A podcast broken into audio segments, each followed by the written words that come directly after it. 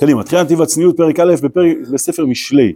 בא זדון ויבוא קלון ועת צנועים חוכמה, כן? פסוק שכמו שאמרנו גם אתמול, שמכיל בתוכו, כמו בספר משלי, אה, הקבלה. רק פה, זה כמו דוגמאות רבות אחרות, הקבלה ניגודית, בסדר? כלומר, יש מעשה מסוים שמביא לתוצאה חיובית, מעשה הפוך שמביא לתוצאה שלילית. אז שוב, בא זדון ויבוא קלון ועת צנועים חוכמה. שלמה המלך רצה לומר כי אם הזדון דהיינו מי שאינו צנוע והוא נקרא זדון שאין לו בושה להיות מתפעל מן הבריות זה נקרא זדון לב. כאשר האדם הוא כך בא קלון וחרפה אליו. נסביר למרות שזה אמצע המשפט. בסדר? מה כתוב פה בעצם? בואו נתחיל שוב משלמה המלך רצה לומר כי אם הזדון אמרנו אתמול זדון פירושו בכוונה מה המילה הבאה? מעולה. כוונה רעה כלומר יש תבונה שיש צורך, רצון, צורך לעשות משהו, אבל המשהו הוא משהו שלילי. בסדר? אמרנו אתמול אני חושב גם כן, אדם לא, אני, כמו שדיברנו קודם, אני בזדון קמתי לתפילה. נכון? כן, הוא בכוונה קם לתפילה, אבל לא בכוונה רעה. לכן הוא לא יגיד את המילה בזדון. בסדר? אז כשיש זדון, כשיש רצון לעשייה שלילית, מזה יבוא קלון, מה אמרנו, מה זה קלון, זוכרים אתמול? קלון מלשון כיליון זה בכף, לא? נכון? קלות, מצוין, מלשון קל, בסדר? קש, זה דבר קל, מבחינת משקל, בסדר? אז כשיש זדון, תבוא, יבוא קלון, שנייה, הוא יסביר עוד טיפה, אה, והוא אומר, כן, מי שאינו, כי הזדון דהיינו מי, כי אם הזדון דהיינו מי שאינו צנוע והוא נקרא זדון שאין לו בושה להיות מתפעל מן הבריות וזה נקרא זדון לב. אז שוב, גם בזה עסקנו קצת אתמול, אבל כדאי לעסוק בזה עוד הרבה. אמרנו מה הכוונה, אין לו בושה להיות מתפעל מן הבריות. זה אומר שהאדם בעצם מה שמפעיל אותו, מתפעל לא במובן שמרשים אותו. כן? זה לא שהוא עלה עכשיו לתצפית מדהימה והוא נדהם. בסדר? הרבה פעמים אנחנו משתמשים בזה אה, כהגדרה של התפעלות שהיא גם נכונה, אבל פה הוא לא מדבר על זה, פה הוא מדבר על זה שאדם מתפעל במובן שהוא מופעל על ידי אחרים. בסדר? עכשיו, חוץ מזה שהוא מופעל על ידי אחרים, מה שלא טוב בזה, זה שאין לו בושה בזה.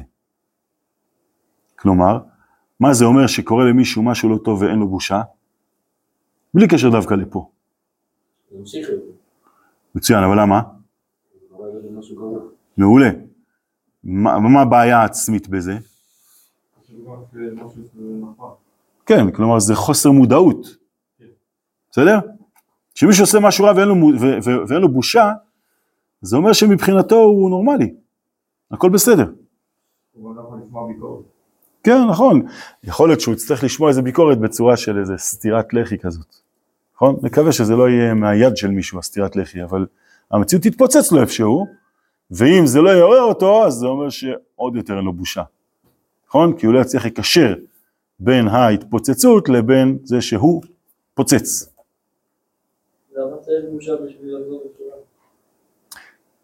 כי בושה פירושה שאתה, אה, יש לך שיקוף לזה שאתה לא, ב, שאתה לא מונח נכון. הרי תשובה פירושה שאתה מבין שאתה לא מונח נכון, נכון?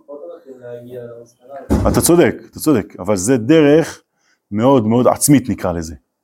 כלומר, כשאנחנו רוצים, כשאתה רוצה להחזיר מישהו בתשובה, בגלל שאתה אומר לו, תשמע, וואי וואי, מה יקרה לך? אז פעלת עליו פעולה חיצונית. בסדר? כשאתה רוצה שזה, שזה יבוא מבפנים, אז אם יש בושה, בושה במובן העצמי. אם הוא נבוך מהסיטואציה, זה אומר שהוא לא רוצה שהיא תמשיך. אז הוא לפחות מבין שהוא לא מונח נכון. יש? ואז תבוא תשובה פנימית. זאת אומרת, תשובה בלי, שהמוטיבציה שלה אה, מתודלקת, נונסטופ, היא כל הזמן מתוחזקת. כי הוא מבין שבצורת התנהלות הזאת, זה כמו מישהו שמבין שלקבל 40 בתעודה, זה לא אמור לקרות אף פעם. והנה יש לו 40. אם הוא חושב ש-40 פירושו שכמה, מה, מה, מה טבלת, מה סרגל הציונים? 1 עד 10.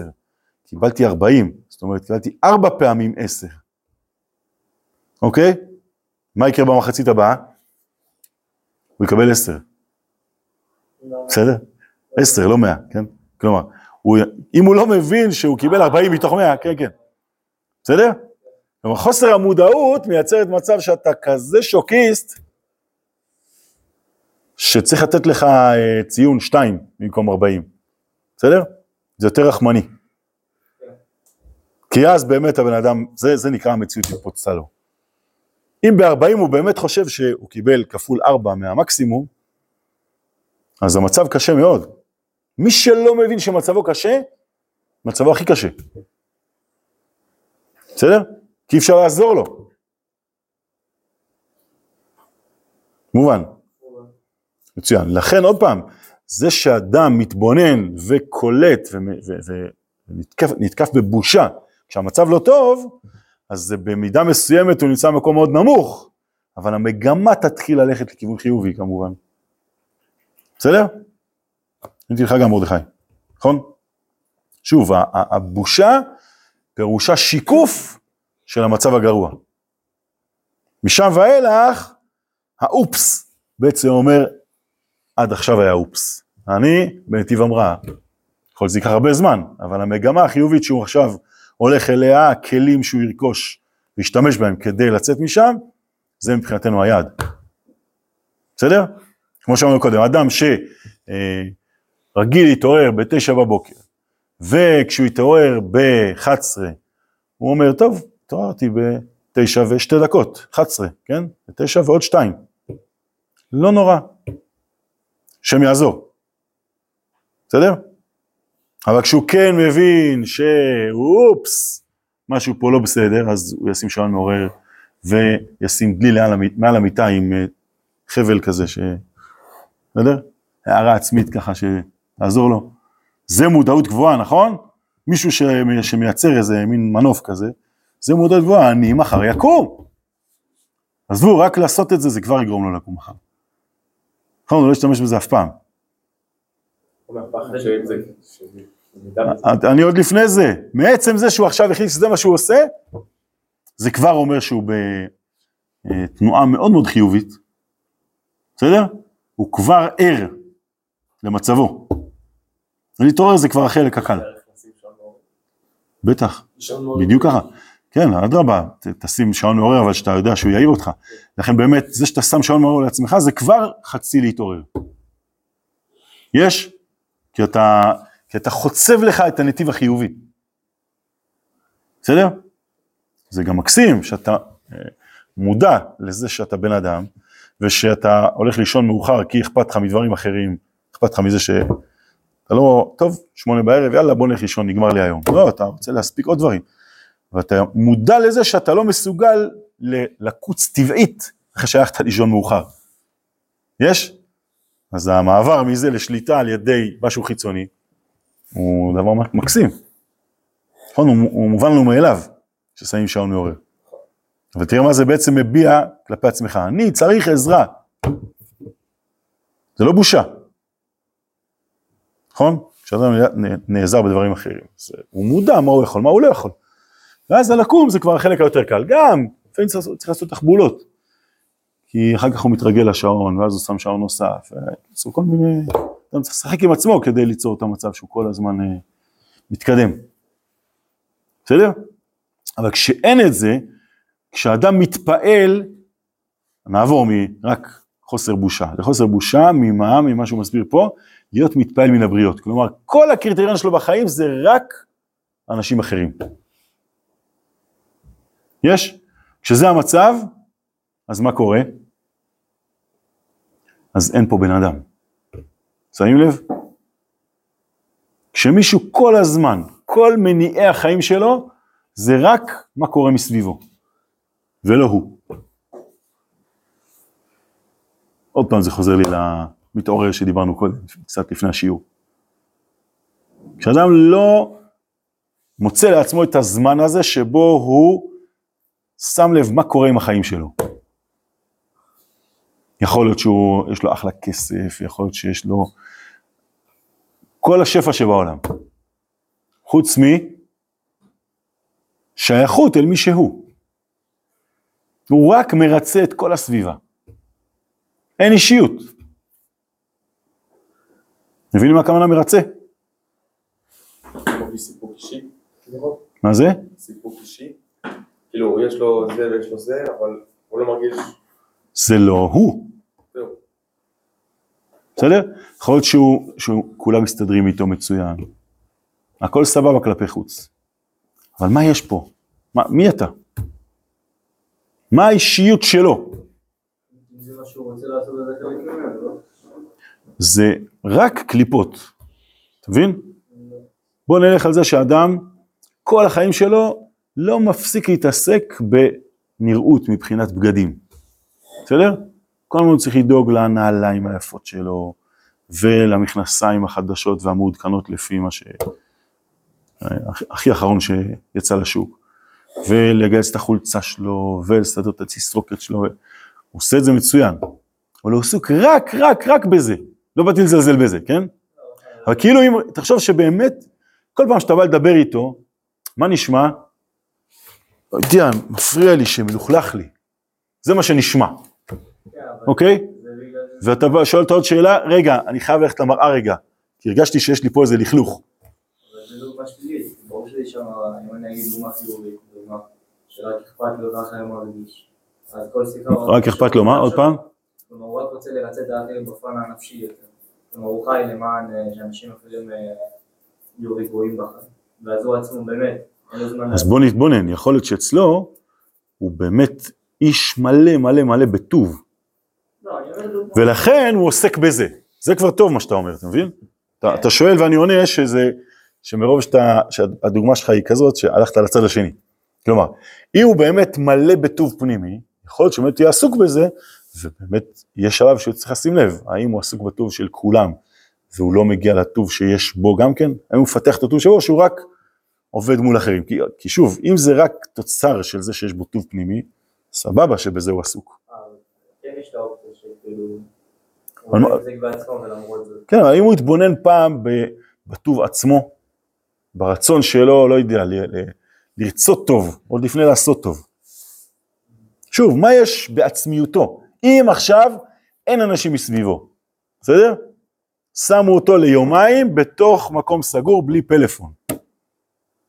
מה קורה שם כשאין סביבה? מבין?